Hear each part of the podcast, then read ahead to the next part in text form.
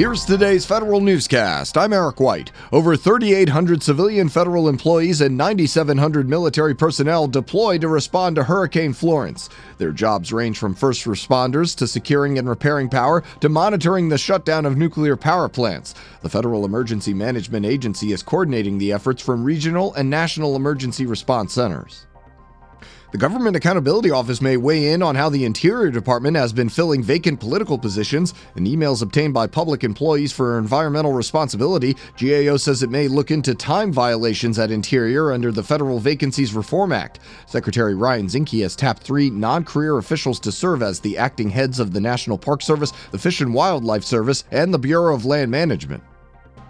The FCC chairman hints at a lawsuit against California. More now from Tom Temin in today's management report. Ajit Pai, speaking to the Maine Heritage Society in Portland, references a bill now before Governor Jerry Brown.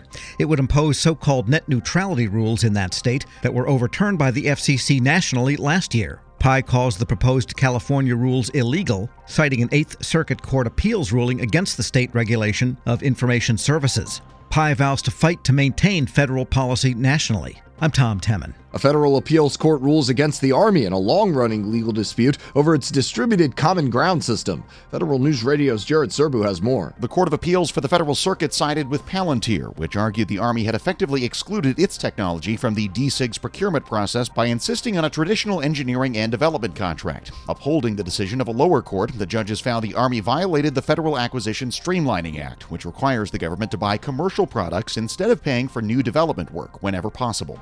Jared Serbu, Federal News Radio. Army leaders do not have a clear, quantifiable way to judge if Futures Command will work. Futures Command leader General John Murray says it will be hard to determine the command's value to the warfighter purely through metrics. That concerns some lawmakers who fear the command will turn into another bloated bureaucracy.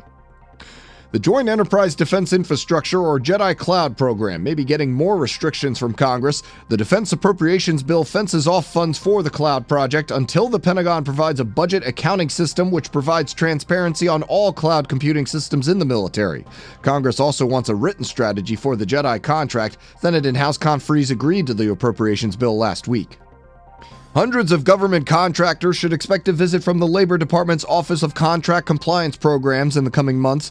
Labor's OCCP sends letters to 445 vendors alerting them about an upcoming review. Among the areas Labor will review is how contractors are meeting requirements to take affirmative action and not discriminate on the basis of race, color, sex, sexual orientation, gender identity, religion, national origin, disability, or status as a protected veteran. CMS may soon be testing out new cybersecurity protections for Medicare. The House wants the Centers for Medicare and Medicaid Services to use smart identity cards to fight Medicare improper payments. Lawmakers passed the Fighting Fraud to Protect Care for Seniors Act last week. The legislation calls for CMS to conduct a pilot of about 2,000 beneficiaries in three areas around the country to use smart identity cards to obtain services.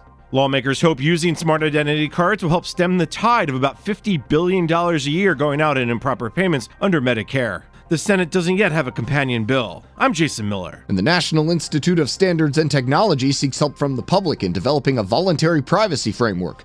NIST will hold its first public workshop in Austin, Texas in October to get feedback from public and private sector organizations. The framework helps identify, assess, manage, and communicate privacy risks and innovate around privacy protection.